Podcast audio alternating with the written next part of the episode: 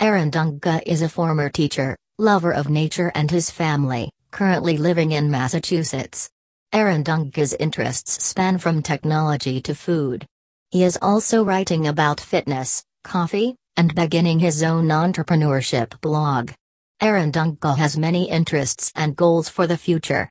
He has a goal that will include talking about new gadgets, new software, or just new trendy things. He is excited about being able to share his interest with many others out there.